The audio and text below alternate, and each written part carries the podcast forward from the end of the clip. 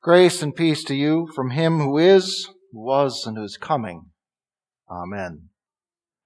Word of God, inspiring our meditation this morning, is from our second lesson, 1 Thessalonians 5:6. So then let us not sleep like everyone else, but rather let us remain alert and sober. This is the word of the Lord. Dear brothers and sisters in Christ, let's start today with a truth that is really just wonderful and amazing, but that few of us think about anywhere near enough.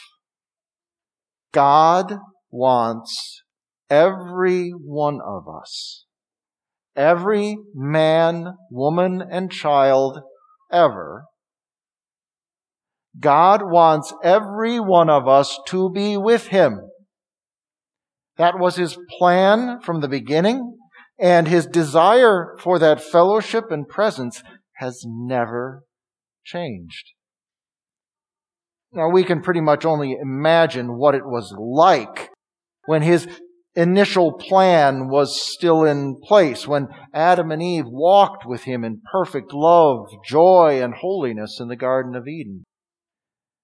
And while Scripture, especially in the book of Revelation, does give us some glimpses of the plan B life with God, first with the departed saints living in heaven, and then in the new heavens and new earth that believers will inhabit after Christ's second coming, well, there is still a lot that our imaginations will have to fill in until we get there. Still, there is more than enough that we know so that we can be certain that what God wants is also what we want, what any person should want. We want to be forever in the presence of the one who arranged all of creation and all of history to have us with him.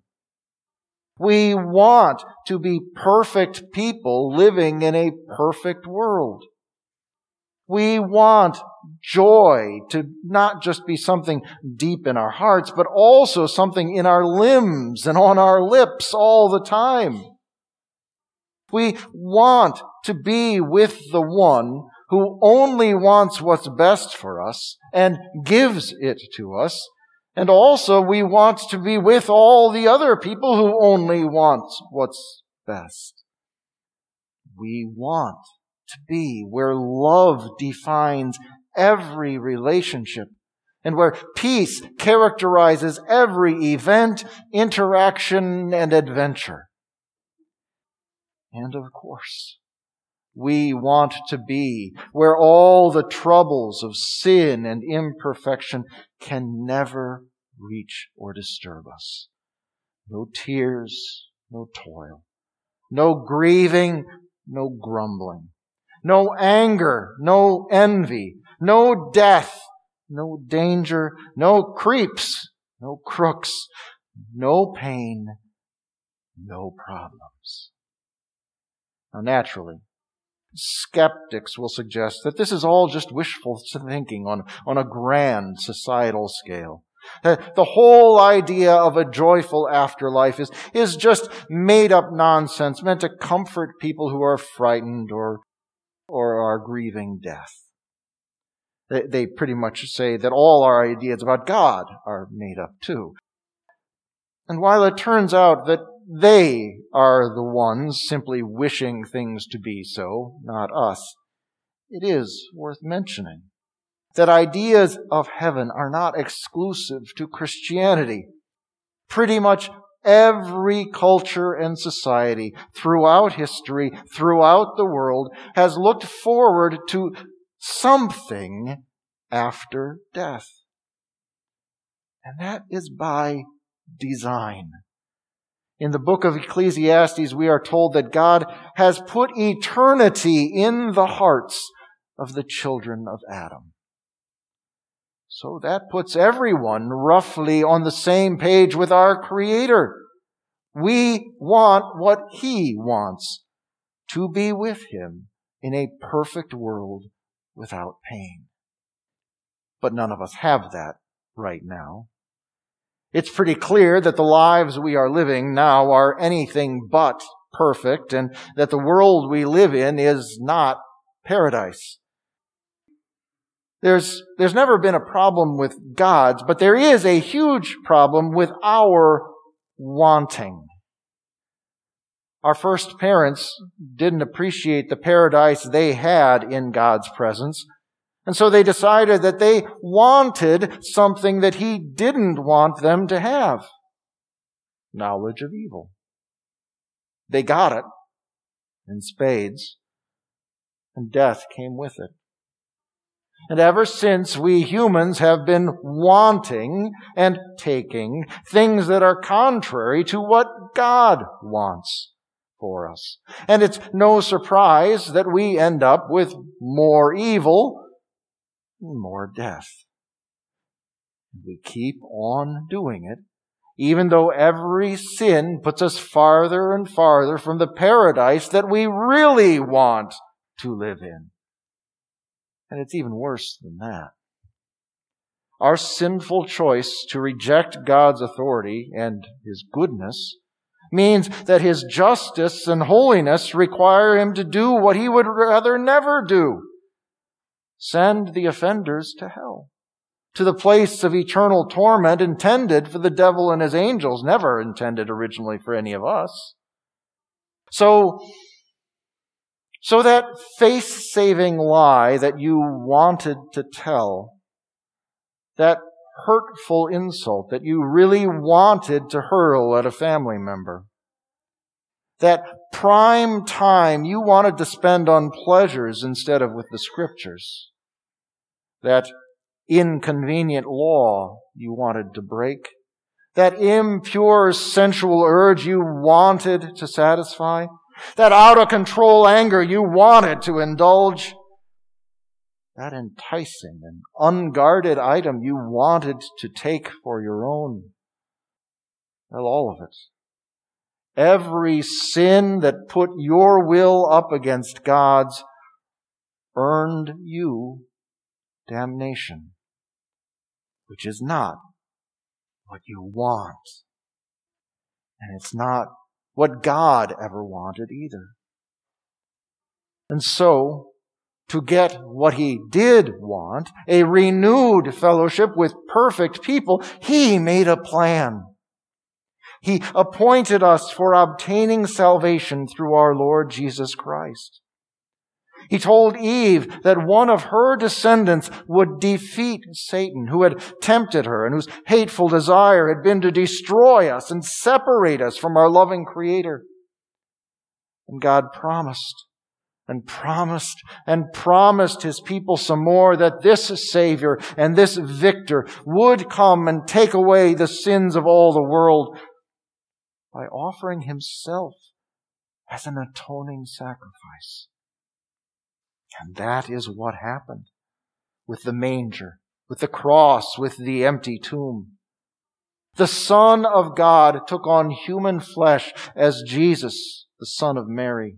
And He lived and obeyed and suffered and died and then rose again to give us what He wanted: forgiveness for all our sins, His own righteousness to be our own, and with that new perfection, eternal life and a place with Him in paradise.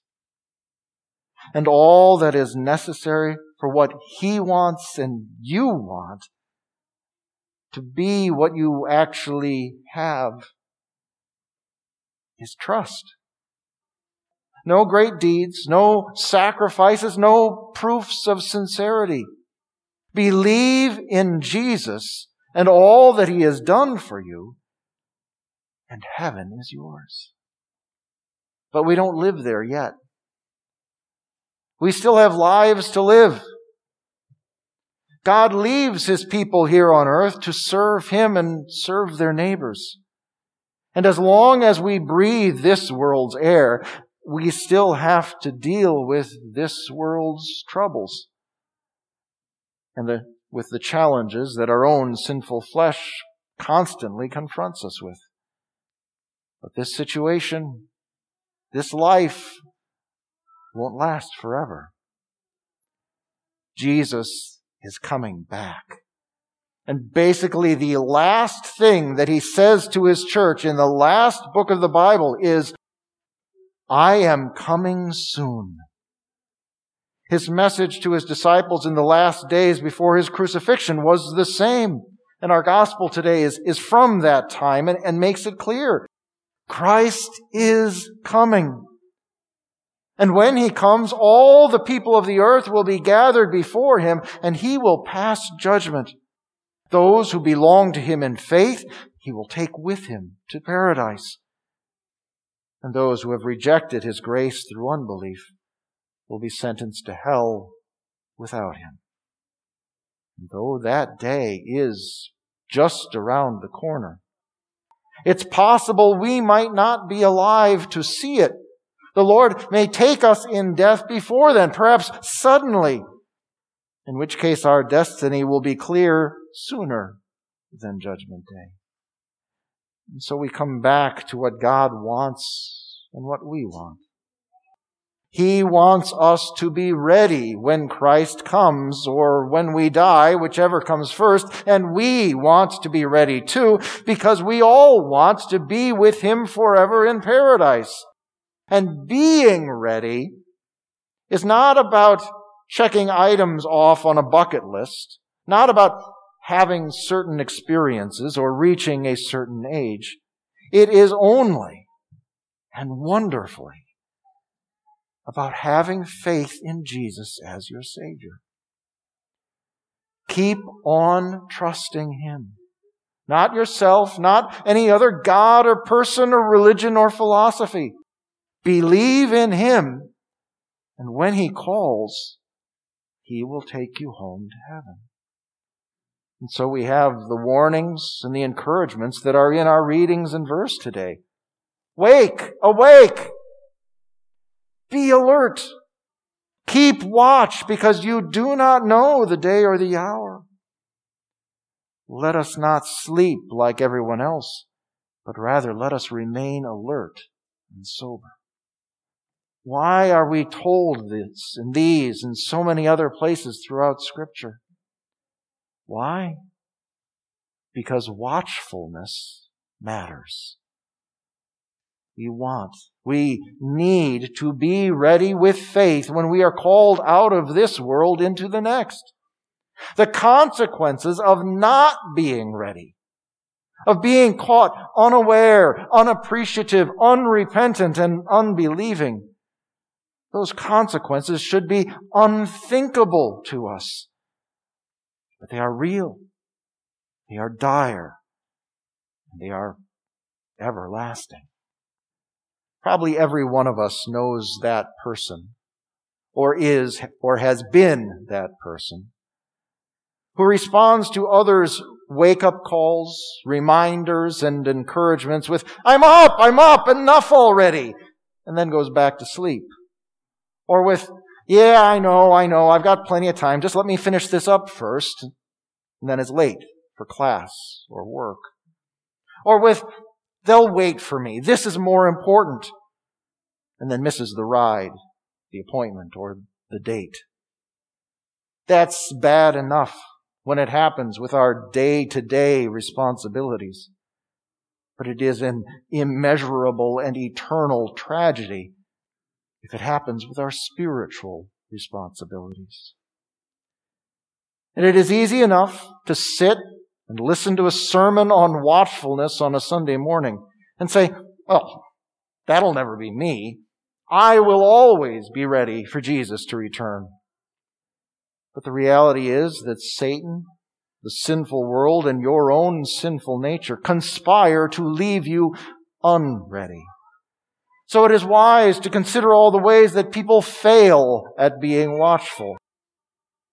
Might you be in danger of being in one of these categories? Not necessarily today, but maybe tomorrow. Perhaps most common among self-proclaimed Christians are people who know God's law and gospel well enough, but are just too busy to give Jesus any thought or attention. They just take it for granted that their faith will be there for them tomorrow, even if they do nothing to nurture or maintain it today. And then there are those people who make a somewhat opposite error and concern themselves so much with being ready that they put all of their confidence in how good and holy they are and how worthy of Christ's reward when he returns. They lose sight of the gospel entirely and put their faith in themselves instead of holding tight to Jesus' cross. And then there are those who will be unprepared because they are complacent about the world, who assume that everything's good and perhaps even getting better. And so they don't see any reason to look for danger or take warning of disaster. And others will be unready because they just assume that everything about the world is bad and always will be bad. So they don't see any reason to prepare for the possibility of anything worse, like death or judgment day. Some are unready for Christ's return because they are unserious. Life is only about fun for them. And since matters of life and death and eternity are, well, a downer, they just don't think about such things. And then there are those who see problems in their lives, in the world, and try to escape from them into alcohol, drugs, sex, or entertainment so that they never have to deal with reality, temporal or spiritual. And there are others who do basically the same thing by getting so engrossed in or engaged with their careers or families or politics or making money or celebrity or some worthy cause that they will never hear or see the warnings that tell them to get ready because Christ is coming. There are plenty of other ways that people miss being ready. Logistical, theological, philosophical, spiritual. But none of them will count as good excuses when death or Christ's return calls time on your life. And your faith in him needs to be presented and credited as righteousness. So, don't be any of those people. Be watchful Christians every day and moment of your life, because we do not know when he will return, but it will be soon. And the way to keep your faith in Jesus always active, always effective, and always relevant is simple, though your sinful nature will fight to keep you from it. The way is to feed it and exercise it. Fill up on the means of grace through which the Holy Spirit does his work in you. Read and study your Bible. Hear the word in worship. Remember your baptism. Receive the Lord's body and blood for the forgiveness of your sins. Be encouraged by your brothers and sisters in Christ and encourage them in return. And keep in mind that being filled with the Spirit is not like filling the tank of your car and not doing anything with it again until it's just about empty. No, instead, it's like being the pool at the bottom of a waterfall that is always overflowing, constantly being freshly filled with what is pure, clean, and life-giving. That is how we remain ready. And while keeping ready, we keep watch. We long for the day when suddenly our King and Savior appears in the clouds, coming with the hosts of heaven, because that will be the day he takes us and all believers with him and gives us a new home in a new heavens and new earth. Neither we nor God want us to be surprised and unprepared when Christ comes. His people will be alert and ready. Because he does not want us shut out of heaven. He wants us with him in it. God did not appoint us for wrath, but for obtaining salvation through our Lord Jesus Christ. He died for us so that we may live together with him. That's what we want too. So then let us not sleep like everyone else, but rather let us remain alert and sober. Watchfulness matters. Be ready. Amen. Please rise. May the God of peace himself sanctify you completely, and may your whole spirit, both soul and body, be kept blameless at the coming of our Lord Jesus Christ. Amen.